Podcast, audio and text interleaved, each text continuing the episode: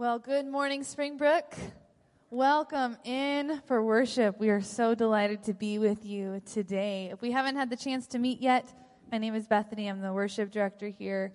And we're just excited about what the Lord is going to do in our time together. We're expectant of the Spirit to be moving in mighty ways in us and through us. And so we are glad to have you joining us for this time of worship together.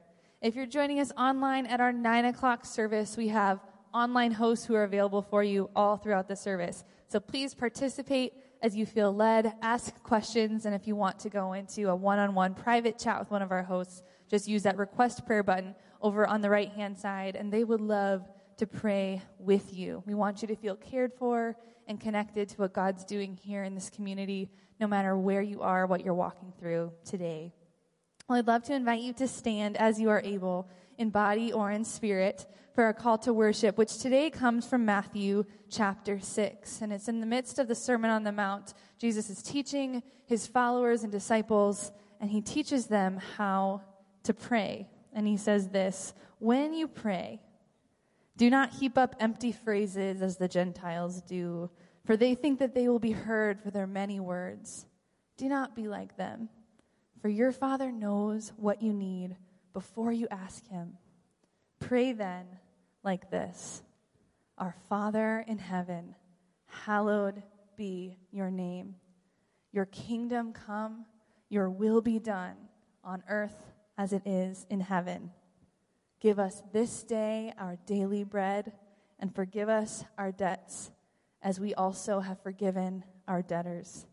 And lead us not into temptation, but deliver us from evil. Amen. So let's continue. Let's worship together. Let's sing and pray these very words that Jesus taught us to pray. Let's lift our voices this morning.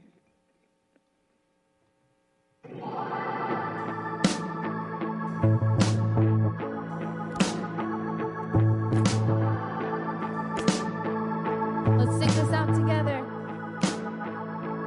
Father, let your kingdom come. Father, let your will be done on earth as in heaven, right here in my heart. Father, let your kingdom come.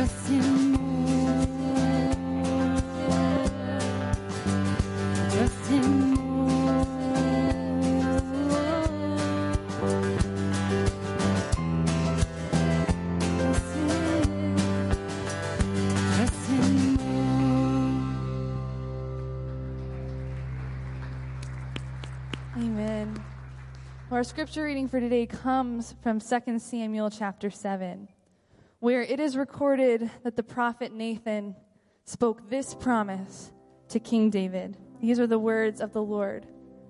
When your days are fulfilled and you lie down with your fathers, I will raise up your offspring after you, who shall come from your body, and I will establish his kingdom. He shall build a house for my name, and I will establish the throne of his kingdom forever. And your house and your kingdom shall be made sure forever before me. Your throne shall be established forever. This was nearly a thousand years before Jesus would be born, fully man and fully God, bringing his kingdom to bear. This promise was made to his ancestor, King David, that one from David's line would one day be seated on a throne to rule forever. So we're going to continue in worship, lifting up our voices to the one who always has been and always will be seated on the throne and reigning over all, the Ancient of Days.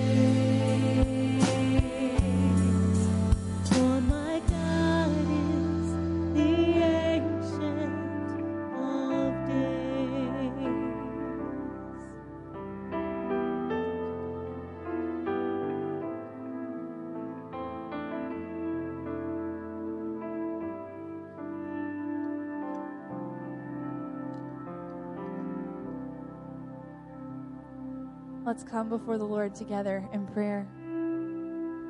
Father, we thank you for who you are.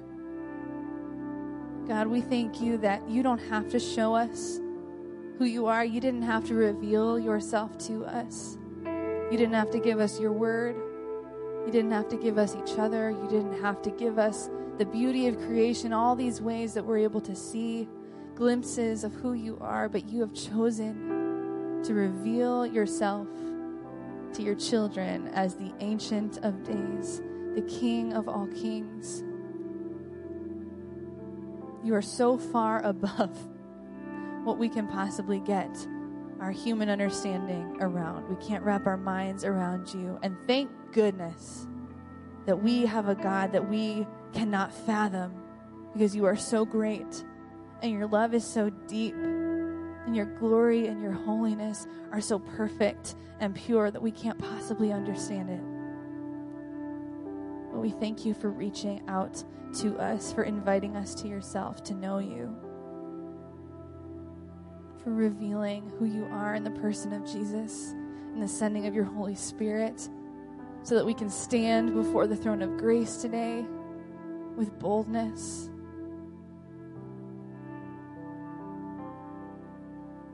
Father, I lift up each person in this room, whatever they've carried in, those who are worshiping online, with whatever they're facing at home. Holy Spirit, you know us all, you know us well. You know what we need to surrender to you right now in this moment. You know what we need to let go of so that we can be open and prepared to hear your word today. So, will you give us the courage and the faith to lay some things down at your feet right now? Whatever it is, whether it's fear or anxiety, a sense of shame, help us to lay it down at your feet. We don't have to deny that we're hurting. We can bring it to you and we can lay it down. Will you prepare us, Holy Spirit? you have something in your word. Your word does not return void. It is made to transform us, to show us more of you. Will you help us to receive it today with open hearts and open minds, that we might not leave here the same? You are too good. Your word is too beautiful for us to miss out on it today. Help us to be aware of you and have hearts that are attentive to you.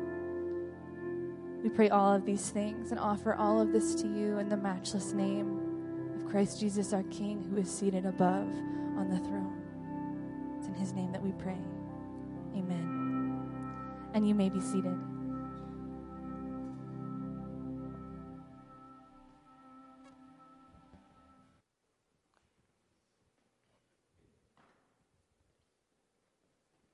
Good morning and welcome to Springbrook. Uh, my name is Brian Ford. I have the privilege of serving here as an elder, and I want to be the first, one of the first, to welcome you to Springbrook. So if you're online, um, please drop us a chat and let us know that you're there and fill out the connection card. If you're here, which I see you, hi, um, fill out the connection card, and we would love to hear from you. Um, Springbrook is a church of upfront prayer and just a, a church of prayer in general. So between services, we'll have upfront prayer and if you need prayer for any reason or anything, or you just want encouragement, please join us between services for upfront prayer. Uh, next, the Judson University Choir, uh, it, who travels all over the country, Europe, Asia, all over the place. They actually will be here November 6th. So if you are interested in um, coming to support that choir, please go to our website or our app and learn about the Judson Choir in this event. Um, and lastly, October is Pastor Appreciation Month. So each week we've been talking about all of our pastors, and today I have the privilege of talking about Pastor Matt Johnson. And so, Matt, who is our pastor of discipleship and family life, or as Matt likes to say, from birth to death, um, is really, he has a heart for teaching people how to understand the Bible. And so, Matt has been married to Jess for 11 years, and they have served at Springbrook for six and a half years. Um, they have two children uh, Lucy, who's three, and Levi, who is one. Um, Matt enjoys cooking. Oh, well, I don't know how good Cookie is, but he enjoys cooking. Uh, and he's a decent basketball player as well. I get, to, I get a chance to play with him often. Um, additionally, um, again, Matt has a, a big heart for wanting to help people understand the Bible, and he's actually working on his doctoral degree in practical theology. So I encourage you to be in prayer about how we can support Matt and support Jess and show them how much we appreciate them in this Pastor Appreciation Month. And so thank you for your time and enjoy the rest of your service.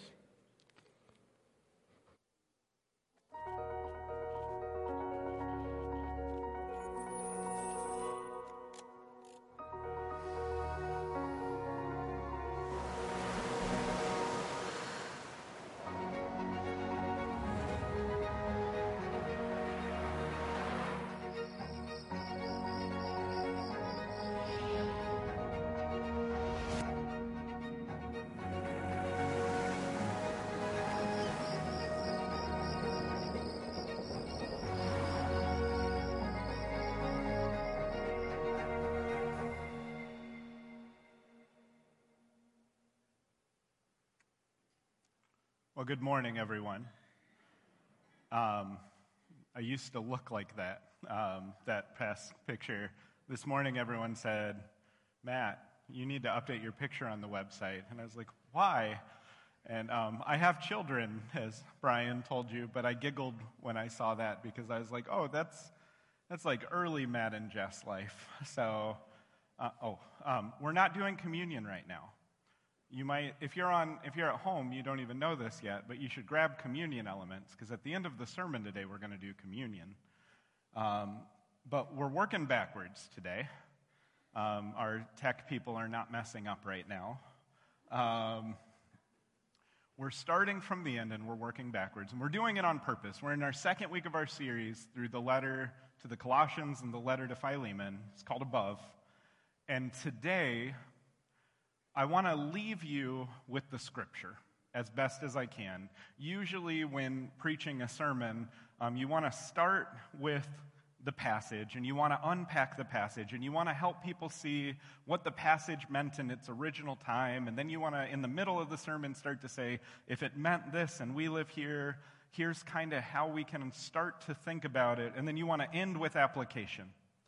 But today, I don't really care if you apply this. I mean, I do. I do. Oh, shoot. I, I do care if you apply this. But what I care a lot more about is that this captures you. That today, when we read through the scripture we're going to land on, that you don't just say, okay, I already know that. And I want to tell you, this has been a really weird week for me because in everything I'm about to preach on, I feel really good preaching on the truth of it. But this morning and just the last few days, as I've reflected on what I'm communicating, I know very well that I can say out loud that I believe this in a, I, I say I believe it, but I can think of many times in the last seven days where what I'm about to say is less true in my life than I wish it was. We talked, and actually, if you've got a Bible, if you could open to Colossians 1, and while you do that, I'm going to remind you that last week we talked about the question in Colossians of can we actually walk in a manner worthy of the Lord can we live in such a way that is fully pleasing to Him? And we need to be able to answer yes to that, even as we know in our own strength we will never measure up to that standard. But if we don't think that's possible, we are diminishing the message of the gospel. And so we need to recognize the truth of it, even as we know we will never measure up on our own. And praise the Lord for the work that Christ has done, the gospel message that we're going to talk about today. So I'm going to read the passage, and then we're going to pray, and then we're going to jump in, and we're going to see what happens this morning. So, Colossians 1 13 through 23. He, God, has delivered us from the domain of darkness and transferred or made us citizens in the kingdom of his beloved Son, in whom we have redemption, the forgiveness of sins. He, Jesus, is the image of the invisible God the firstborn of all creation. For by him all things were created, in heaven and on earth, visible and invisible, whether thrones or dominions or rulers or authorities, all things were created through him and for him. And he is before all things, and in him all things hold together. And he is the head of the body, the church. He is the beginning, the firstborn from the dead, that in everything he might be preeminent. For in him all the fullness of God was pleased to dwell, and through him to reconcile to himself all things, whether on earth or in heaven, making peace by the blood of his cross. And you, who were once alienated and hostile in mind, doing evil deeds, he has now reconciled in his body of flesh by his death, in order to present you holy and blameless and above reproach before him. If indeed you continue in the faith, stable and steadfast, not shifting from the hope of the gospel that you heard, which has been proclaimed in all creation under heaven, and of which I, Paul, became a minister. God, we thank you that the only place we deserved was the domain of darkness. We, humanity, rebelled against you, and each generation has done so. Each person that hears this, every person who has ever breathed outside of your Son, all of us who were made in your image because of sin, were a part of a domain of darkness. We were hostile to you, we were alienated from you, we were evil in our deeds. And yet, because of you and your work, we were delivered and made citizens in your kingdom, the kingdom of your beloved Son. We thank you that he who is fully your image, who all things were created through and for, we thank you that Jesus, your Son, who held all of creation and holds all of creation together, reconciled us through the blood of the cross that we might be able to stand before you. We thank you that this is true and we pray today. I pray as I know I am an imperfect vessel as I preach today. And we pray for each and every one of us that we would not leave today thinking of ourselves and of our own justification, but we would recognize what you have done and we would recognize the throne upon which your Son, Jesus, sits. We pray you would give us ears to hear and eyes to see the message of your word. It's in your name we pray. Amen. So we're going to start right now at the end of the passage. And I know some of you might say this is backwards thinking.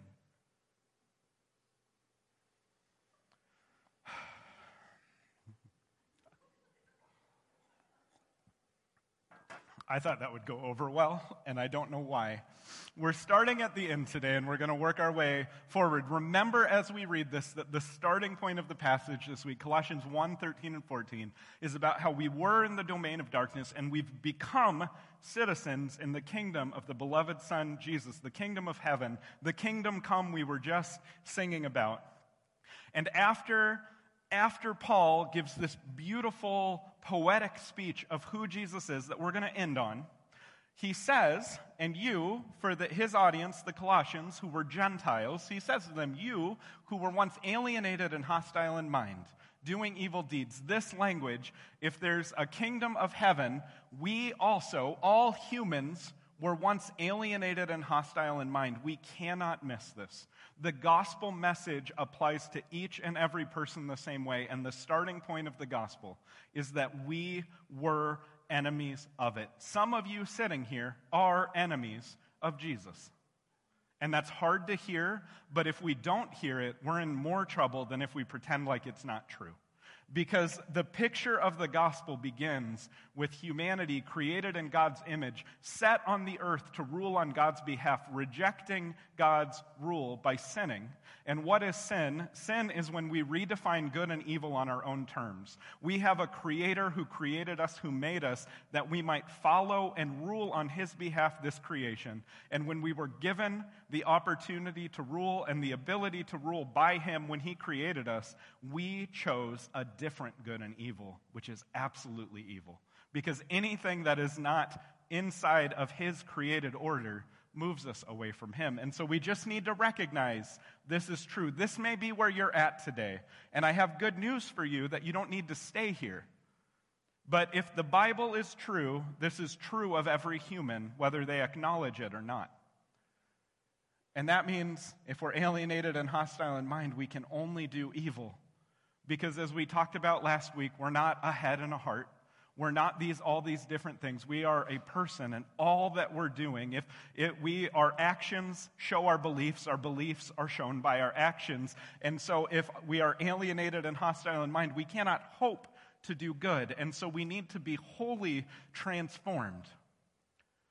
But the good news is that He, Jesus, has now reconciled in His body of flesh by His death in order to present us holy and blameless and above reproach before him.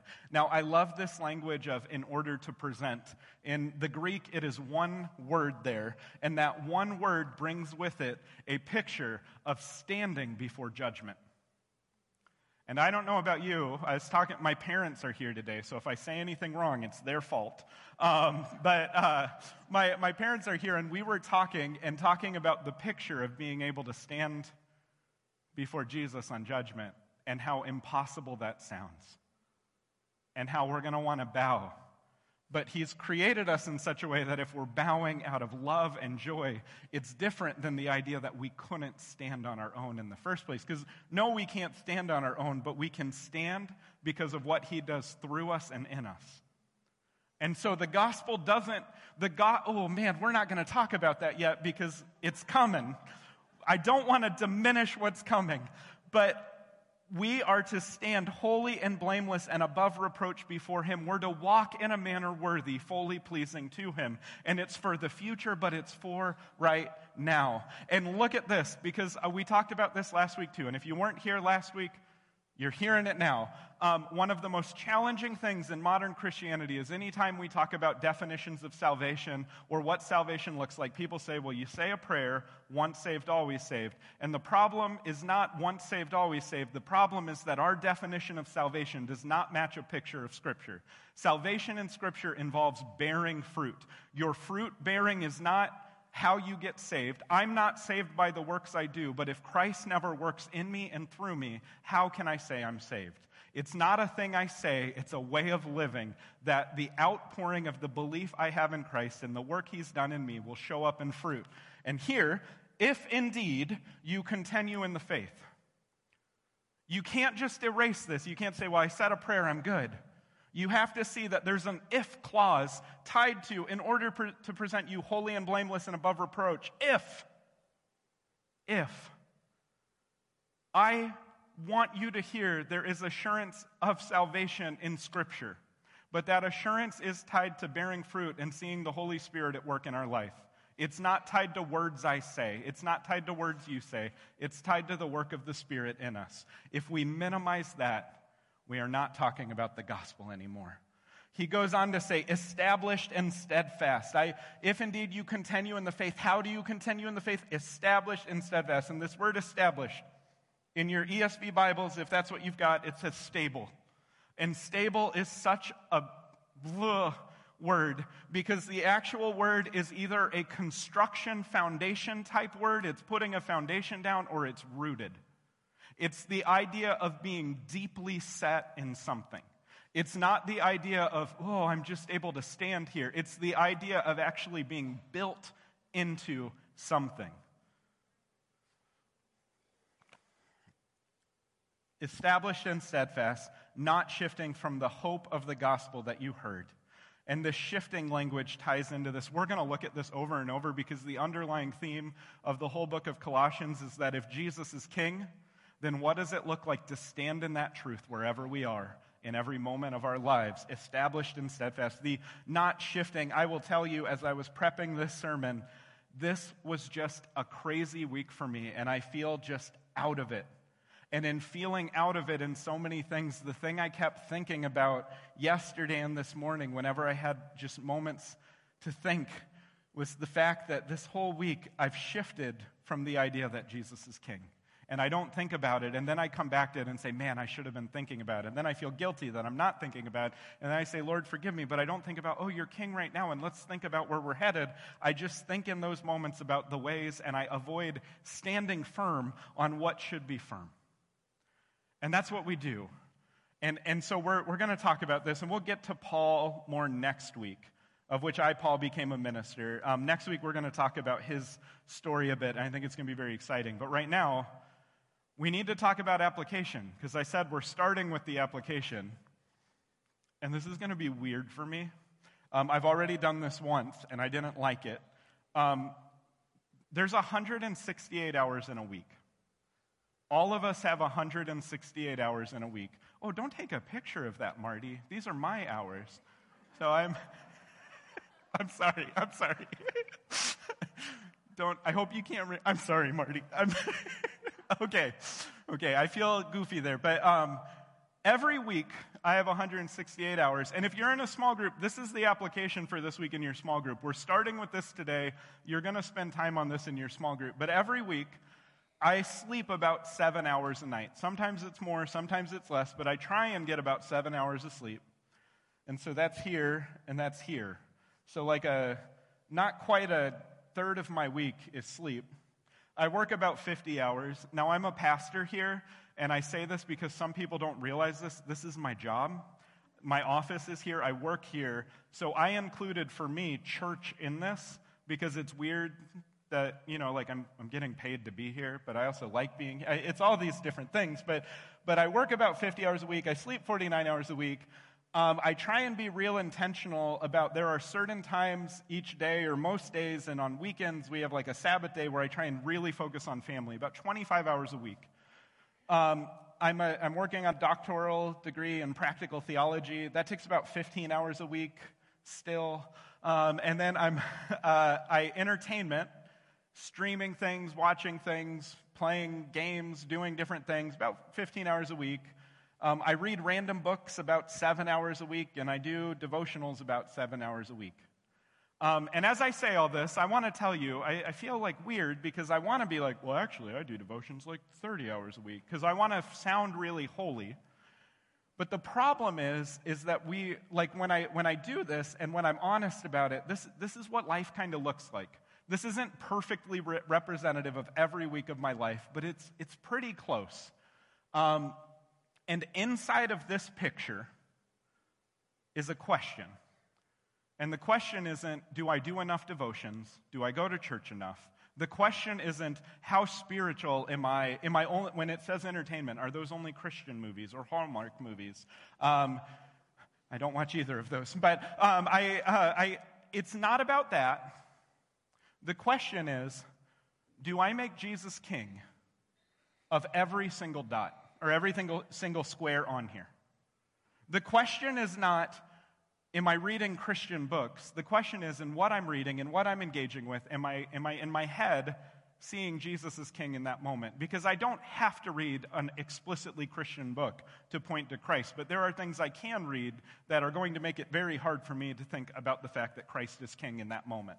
For entertainment, um, this is my favorite example. Jess and I love the television show Alone, where 10 people are put into extreme wilderness settings with like 10 supplies all on their own, and then they get a, like a giant case of a camera and they make like they make like little diaries of their life and they try and live in the wilderness as long as they can going into a winter it's the most fascinating show in the world I wholeheartedly believe that most of the time I watch that show, I am seeing Jesus as king because the show focuses on the beauty of nature and creation and the fact that man was not meant to live alone. And I love the show, and it makes me think about the glory and majesty of God. They do all this beautiful B roll. The, the point of this is there are things I can watch that are not just actively saying, Yay, Christian, that are still good, but there are also other things I watch that are just nonsense that probably shouldn't be on here. And the question is not, am I only going to watch the right thing? The question is, am I going to live in such a way that every one of these dots, or squares, I keep saying dots, I hope you're okay with that, but every one of these squares is tied to the idea that Jesus Christ is king. Because he's not just king when I'm here. He's not just king when I'm at small groups or when I open my Bible. He is king of every moment. He is king when me and Lucy are walking through Costco doing samples. He is king when me and Jess are stressed out because our children won't fall asleep, or they fall asleep pretty well, but when we're having a bad day, he's king of good days. He's, he's king of every moment. The question is, do I see him as such? And, and the point of this activity, because you're going to do this, the point of this in talking about this is not for all of us to start saying, guys, I did 49 hours of devotions this week. I got fired from my job, but I read a lot of Bible. The goal of this is to start thinking about there are places in my life where, if I am honest, Jesus is not king. One of them that keeps coming to mind in the last week as I was prepping this sermon, I was thinking, well, I don't want to talk about this, but it's very clear. So I, I usually read before I go to bed, and I've recently started when I wake up. Um, we have an older home and it's creaky, and it wakes up our son if I walk around. So I just sit in bed, putzing around. I've probably even used this illustration before because this is always the battle for me. I like just sitting, checking scores on ESPN. I like reading or keep reading whatever I was reading. And all of a sudden, I've been up an hour just doing my own thing. And I'm like, oh, yeah, now I got to go read my devotion. And then I read my devotion on the same phone I did all the other stuff with.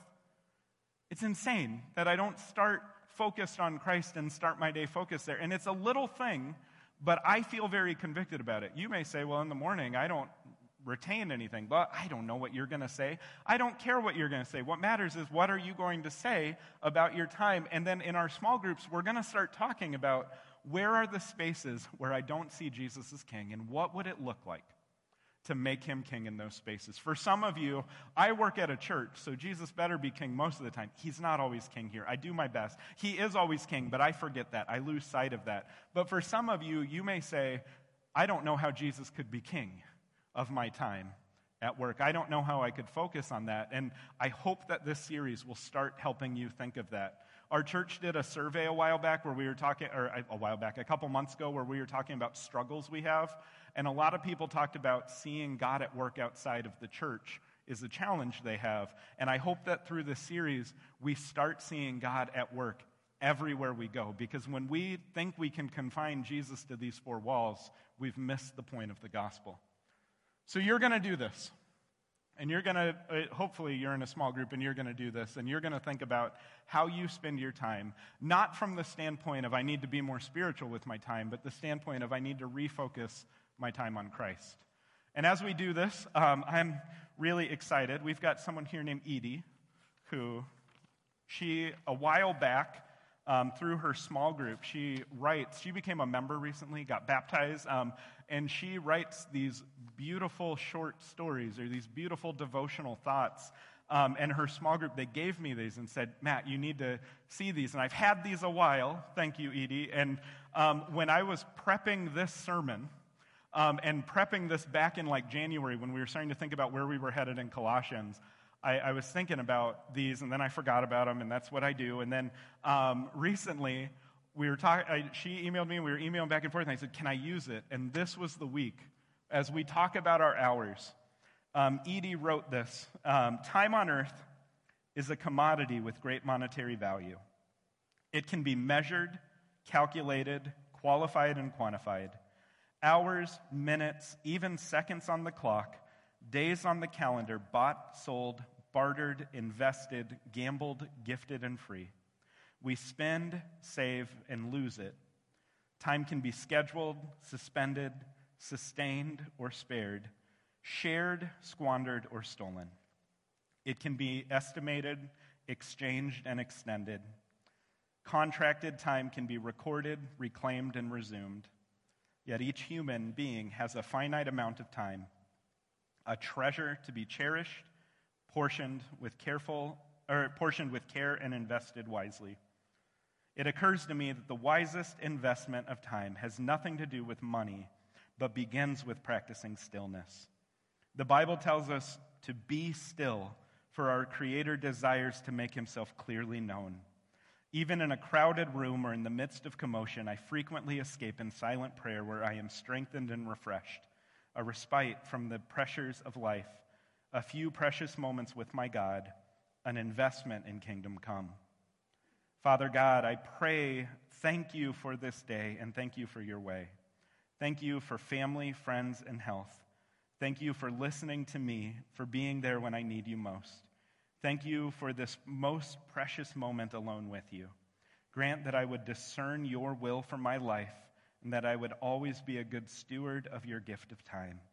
Let me not squander it, but use each moment in ways that glorify you, Lord. I love that. I love that. And why I love that is because that's exactly what we need to do. In those moments where I feel farthest from the Lord, He's not far away, but will I be still, as Edie says, and will I just recognize Him? Will I pray? Will I give that moment to Him? And you may have a chaotic job where you're always on your feet, and it may be just in that moment of just setting and setting your mind on Him so that the rest of the day you can just renew your focus on Him. And so I hope you will take that to heart. As we come back to the passage, there's one last thing we need to talk about. We need to talk about the word, the gospel. It's words, but underneath it is a single Greek word, evangelion, or evangelion.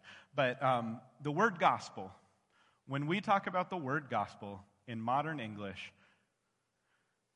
I'm going to make a bet here based on a lot of experience working with all of you and working in churches. When we talk about the word gospel, the thing we think about is the cross and the forgiveness of sins. And it's not that. It's not that at all. Um, that's part of it. Don't get me wrong. But when we settle on the gospel as Jesus died on the cross and my sins were forgiven, we are not at all talking about the picture of the gospel. In fact, the word gospel does not originate in the Bible. The word gospel in that day, if we remember the letter to the Colossians and most of the letters that Paul wrote, and most of the times we see the word gospel show up, it's usually tied to, or often very tied to, a Gentile audience. And a Gentile audience means a non Jewish audience, and it means, for all intents and purposes in our Bible times, an audience that was under the rule of the Roman Empire and was most likely Greek, and an audience that most likely lived in Roman values when we start to understand that, the word gospel takes on a new meaning. Because before Jesus was born, like 30 years, the, there's this thing called the Pax Romana. Um, it's not a type of cheese. It's uh, the Pax Romana is the peace of Rome that extended for like 300 years. And when that peace started, when the, and, and how did that peace come to pass? We got to talk about this. What the Romans did is they said, Follow us and what we say. And people said, No. And then the Romans conquered them. And then they said, Good news! You're part of our peace. And anytime people tried to rise up against them, they crushed them and then they announced good news.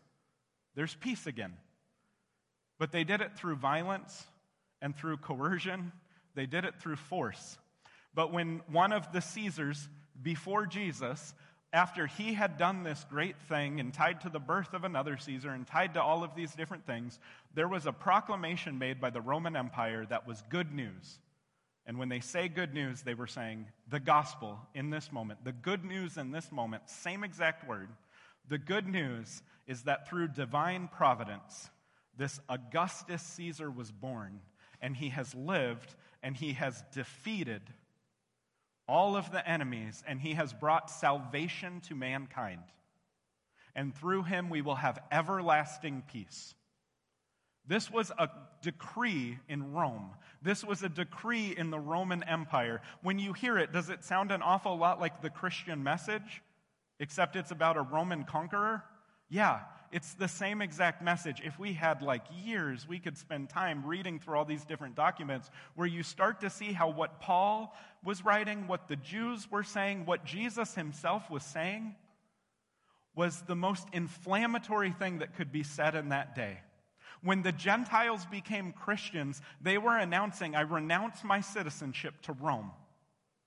I, I renounce my citizenship to the citizenship of Caesar, of Augustus, of all of these Roman empires, and I'm moving to something new. And every time people announced that they were no longer going to follow a Roman emperor, they were crushed like bugs. And so when we hear the word gospel in the Bible, we need to remember that it was fighting words against the Roman Empire. When somebody said they were going to follow Jesus and the gospel about Jesus, they were announcing there is a kingdom greater than Rome. They weren't announcing my sins are forgiven and when I die I get to go to heaven. They were announcing what Bethany read in 2 Samuel, where there would be a king from the line of David who would sit on a throne and reign forever. She, uh, he was annou- God was announcing through David, through Nathan the prophet, God was announcing through these stories that one would come that Rome could not overcome. And who killed Jesus? The Jews wanted him crucified, but it was the Roman authorities using a torturous device, a cross, in order to give him a humiliating death and to mock him as the king of the Jews. The ultimate power that Rome had over each and every human was that if any human rose up in a way that went against the Roman Empire, they could squash them. They could defeat them. There was nothing anyone could do. In fact, in about 67 to 72 AD, somewhere in there, man, it's, it's in my head, but I'm not going to say it right. The Jews kept rising up against the Romans, and eventually the temple was destroyed. Because the Jews kept saying, We don't want Roman rule. And the Romans finally said, Great, we won't rule you anymore, we'll destroy you. The Roman Empire ruled with violence and force, and their gospel was good news. Because we overpower you, there's peace. The gospel message is not just the message of the forgiveness of sins. That's part of it. The good news of the gospel is the God who is above each and everything that we experience in our lives reigns. There's not a kingdom that will arise and squash him like a bug. In his death, uh, uh, and we're going to take communion in a minute. In, in the death of Christ, what we cannot miss is the fact that the Roman Empire and the powers of the world exercised the most force they could ever exercise over a human. And three days later, it turned out it wasn't enough. The, the message of the gospel, the reason we do things like communion, the reason we follow Jesus is not because he was killed by Roman instruments at the hands of the Romans and the Jews. The reason we follow Jesus is because that death wasn't the end. He didn't just forgive our sins and say, someday you'll get to be in heaven and you won't sin anymore. He said, I'm a part of, I'm bringing a new kingdom. The kingdom of God is here. You are joining this new kingdom now. And the good news of the gospel is that we are a part of a kingdom that already has no end even as it doesn't feel like it very often.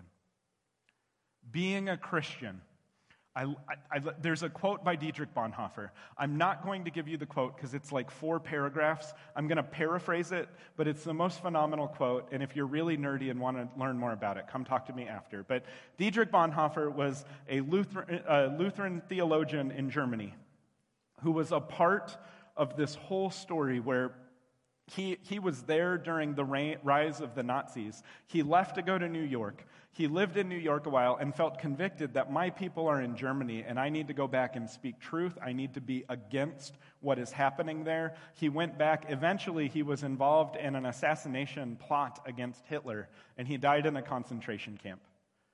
But he is, he's just one of those guys. He just, he's amazing. But, but he has a quote in a book where he talks about the Christian worldview.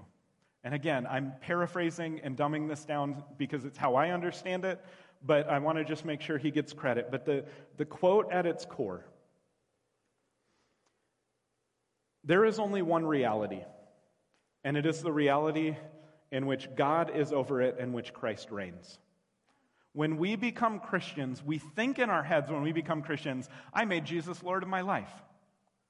But come on, we didn't do that. We don't, we don't have agency to make Jesus anything in our lives. When we become a Christian, all that changes because of the work on the cross and the resurrection, because of the ascension, because God sent the Holy Spirit. Becoming a Christian is finally having eyes that see the world as it already is, because Christ already reigns. It is so hard to see that in the noise of this world, in the struggles we face, in, our, in just all of the different realities that we think are important our, our bosses, our finances, our, our relationships, all of these things compete. And, and in, in, in the day of the Colossians, when Paul wrote this letter, he wrote to a people who everything they did was under the shadow of an emperor. In our modern setting, there's not a shadow of an emperor. In our modern set- setting, we all sit on our own thrones. Um, I deleted like 20 slides this morning, but the summary of the 20 slides that I'm going to say in a sentence is in a modern Western United States worldview, and if you're alive and breathing, this is your worldview to some degree or another. We are all our own king.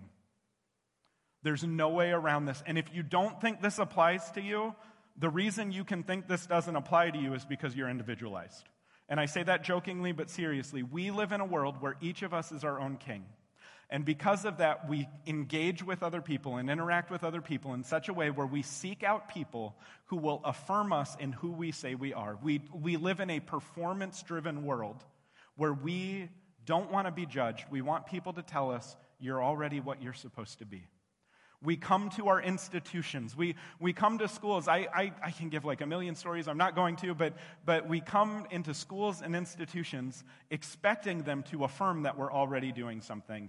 If a child is getting bad grades, it is not uncommon for teachers to hear from parents, Why aren't you doing a better job teaching my child? than for the parents to say, My child needs to work on this. I say this jokingly, but also seriously. I have enough experience in that world to say, people expect to be affirmed in who they are. In the church, one of the most challenging things about being a pastor is that sometimes it feels like I wish I could speak a little further and I want to be bold, but I don't want to leave people behind. But I want to figure out that balance and I want to pray and ask God that He would give me wisdom in what to say. But I know that there are so many times that I interact with people who, when they come to church, what they are hoping to hear on a Sunday morning is what they already believe so that they can say, Yes, I'm already this. And none of us look enough like Christ to think that. We should be coming to church hoping for transformation. We should be coming here and into this body and into this community hoping that we are being shaped to look more and more like Jesus, to live in such a way that we walk in a manner worthy of the Lord, fully pleasing to Him. And to do that, we need to transform. But instead, we seek self justification. We perform. We live in a way that we feel validated in rather than allowing God to work in our lives. And this is Western views, and the United States is unique in how insanely individualized we are. And so we live in this world where we, we're, we're like the book of Judges, where there was no king, each man did what was right in his own eyes. That's like just the United States right now um, and, and inside and outside the church. We don't have time for that, but I will tell you the church is not doing a whole lot better there overall. And we need to recognize that, and we need to live in patterns of repentance to the fact that we sit on our own throne. And I say this as someone who spent a lot of time this week sitting on my own throne and recognizing over and over, man, I need to stop doing this. And then catching myself five minutes later doing the same thing. We don't do this on our own. We need to be transformed because if we're not going to step that way, we're not ever going to be the people we have been called to be in Christ. Speaking of Christ, we are going to end talking about Him. Because I know I should not be seated on a throne, but I seat myself there sometimes. But when I come to this passage, this is Colossians 1 15 through 20. I know it's really small font, but I wanted it all on one page. When I come to this passage, I cannot escape from the reality of who He is. And when I come back to that and I seek that out humbly, hopefully, I take my mind off the things that I want to do and set my mind on Him who is above. He, Jesus, is the image of the invisible God, the firstborn of all creation. For by him all things were created in heaven and on earth, visible and invisible, whether thrones or dominions or rulers or authorities. All things were created through him and for him. And he is before all things, and in him all things hold together. And he is the head of the body, the church. He is the beginning, the firstborn from the dead, that in everything he might be preeminent. For in him all the fullness of God was pleased to dwell and through him to reconcile to himself all things, whether on earth or in heaven, making peace by the blood of his cross. This is the picture of Christ that Paul is going to anchor the entire book of Colossians on. And we cannot lose sight of everything being said here. The first thing we need to know that in our modern English is just not there. The word firstborn, we think, oh, yeah, he's God's firstborn son. He's God's only son. No, the word firstborn in Greek can mean that, but it can also mean he's above all of that. He's the one, he's unique in his greatness. Firstborn in this category does not mean anything other than that. This is not about birth order because we see elsewhere in Scripture and even in Colossians that there was not a time when Jesus did not exist. So it's not he's firstborn, it's he always was above above with primacy creation. He was over all of creation. And the word preeminent means supreme over, it means matchless, it means above. It, it, brings with it the idea of an authority all to himself. He is preeminent. As we talk about this passage, the other thing, we talked about this last week, the word all. Paul uses the word all in Colossians 1 1 through 20, or 1 through 1 1 through 23, so many times to draw our attention, not in exaggeration, but in reality, the fact that there is nothing mentioned in created order that is outside the rule of Christ. And this should hit us over the head over and over. He's the firstborn of all creation, so he's above all creation. Not only is he above it, for by him all things were created, he created it. So he's not tied to it. All things in Greek is one word, that's why it's both there. But all things were created by him in heaven and on earth. So that heaven and earth, that language is the spiritual language. Like there's angels, there's demons, there's this whole reality that we can't see. He created all of it and earth, everything we can see. There is not anything in the scope of existence that is outside of what Jesus created. And not just that, whether thrones or dominions or rulers or authorities, for the people that Paul is writing to, this audience would have seen thrones, dominions, rulers, and authorities as the local rulers, the Roman rulers, the, the, all the people that were over them, all of the different things. And Paul is saying none of it is above him. All things were created through him and for him. Not only did he create everything, but everything was created for him. He didn't just create it and say, let's see what happened. It was created for him. There's a great line um, why were we created? For God's glory and man's good. It was that we might experience God in his glory and give him glory that he already deserves and has. Um, but the, the idea here is we were created for him. On top of that, he is before all things. There's not a thing that he is not before. There is not a scope or boundary to Christ that fits into any category we have. And in him, all things hold together. I love that line all things hold together because the implication of it that I go to immediately, we're going to take communion in a minute. But when Jesus sat in the garden and he said, Father, not my will, but yours be done. It was by his power that the very creation he had stepped into held together. And it just staggers me. He is the head of the body, the church. That means not the elders, not the pastors, not anyone else in the church, not anything, nothing is above him. And we know that, but it is just every church that follows and claims Christ and truly bears fruit. He is the head of that church. He established it. He is the head of it. He is the beginning, the firstborn from the dead. This idea of firstborn from the dead, we live in a broken creation because of sin. And yet, Jesus, with his death and resurrection, his ascension and the ascending of the Spirit, there's a clear implication that if we are aware of it, it is staggering. Because it is not just that Jesus died for our sins so that we could be in heaven someday, but when we look at the end of Scripture, we see a picture at the end of Scripture, not just, not just of humans in heaven, but of a new creation, a new earth that is fully perfect without sin, that is living. It's all creation, the whole universe. And yet, he is the beginning of what will be the firstborn from the dead. We who are Christians are joining into this work. We're firstfruits. We're the beginning of the work that Christ is going to do for all time, and we get to be a part of that. We will talk about this later as we talk about putting on our new self.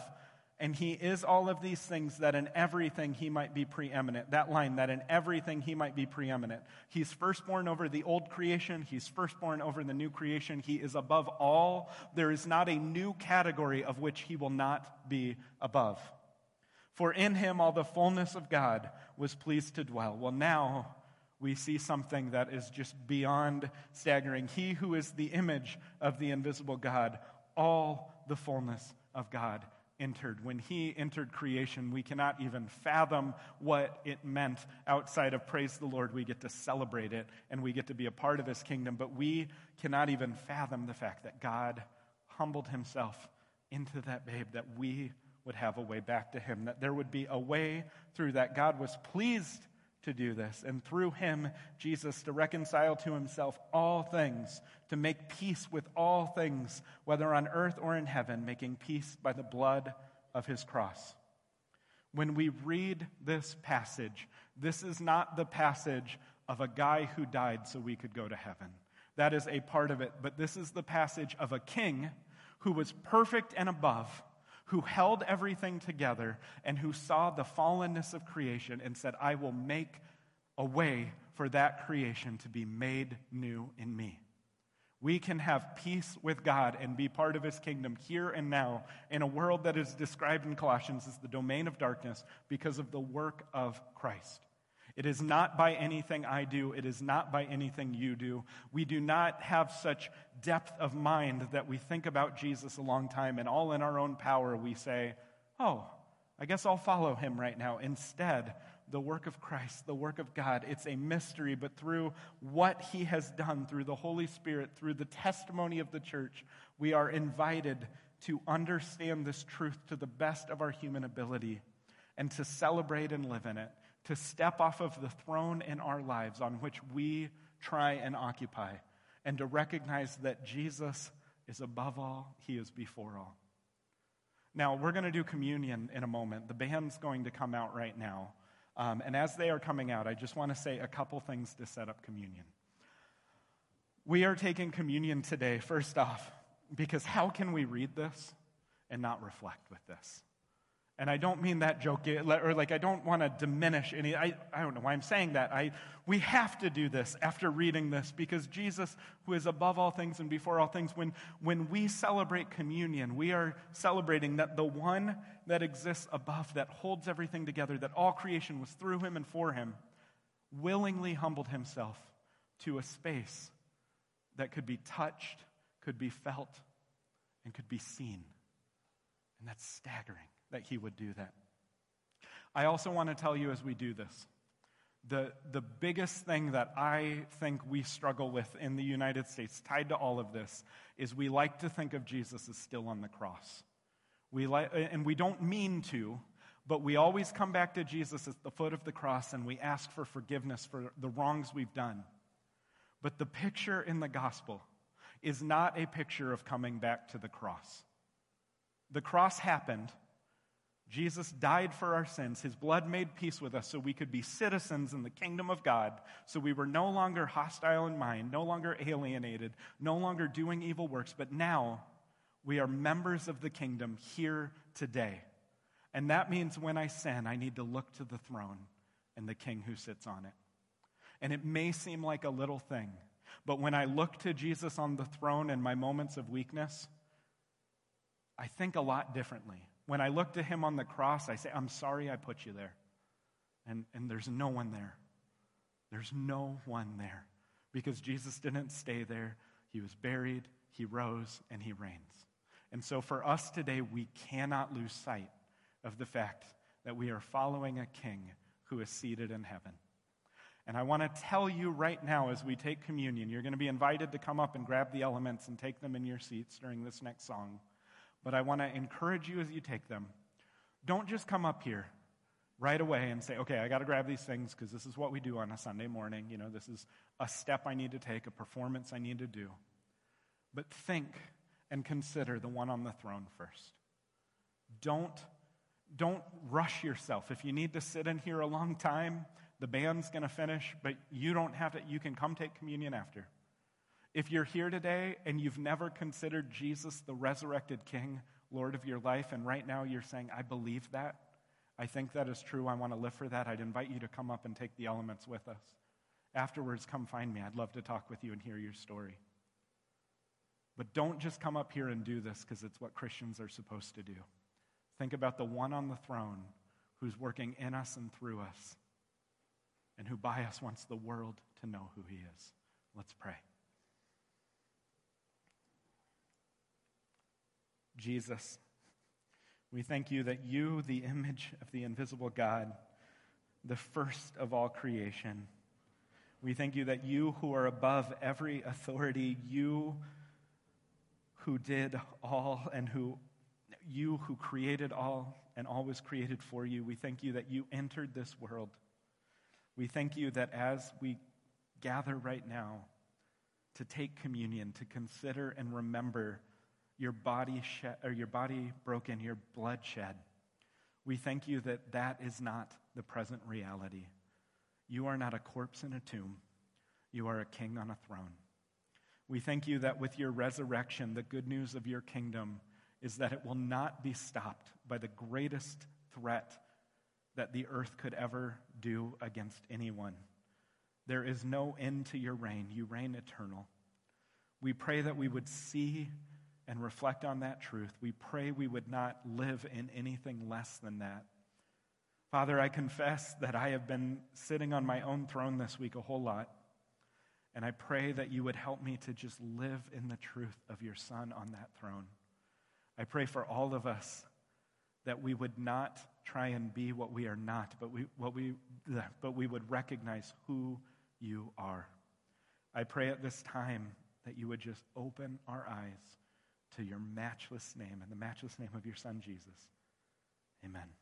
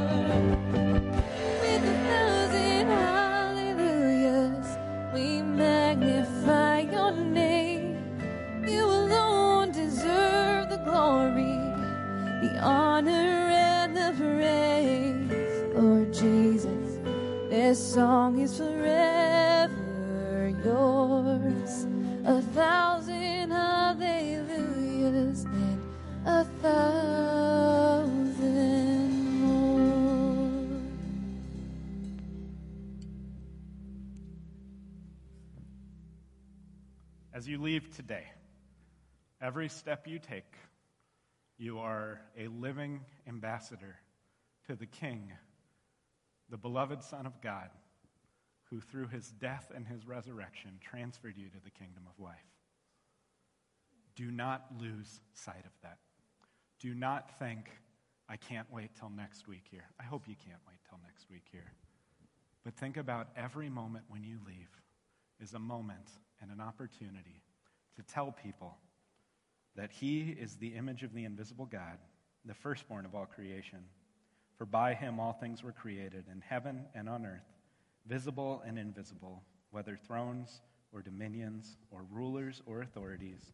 All things were created through Him and for Him, and He is before all things, and in Him all things hold together. And He is the head of the body, the church.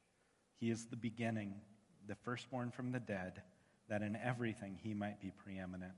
For in him all the fullness of God was pleased to dwell, and through him to reconcile to himself all things, whether on earth or in heaven, making peace by the blood of his cross. Go in peace. Amen.